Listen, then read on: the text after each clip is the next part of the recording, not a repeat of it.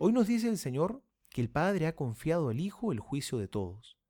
Este Dios misericordioso hasta las entrañas, que nos ama con amor de Padre y con amor de Madre, que ha venido a salvarnos, es el mismo quien nos juzgará.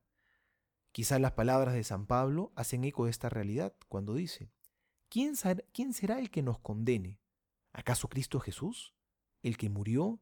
¿Más aún el que resucitó y que intercede por nosotros? ¿Él es el que, quien nos va a condenar?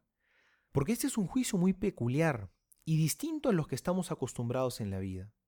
¿Cuándo se ha visto?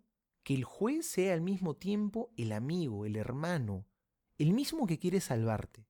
Ese es Jesús, que luego de haberse sacrificado, ahora está sentado a la derecha del Padre, junto a Él, intercediendo, pidiendo constantemente por nosotros.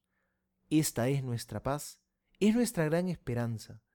No que todos nos vayamos a salvar, pero sí que Dios está de nuestro lado.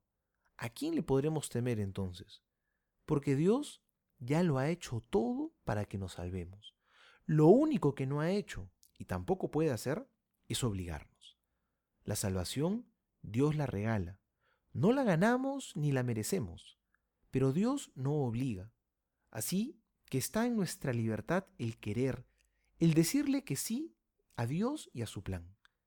Que nuestras buenas obras sean ese gran sí, con el que le digamos a Dios, Señor, quiero acoger este don, este regalo que gratuitamente me traes, que es la salvación eterna.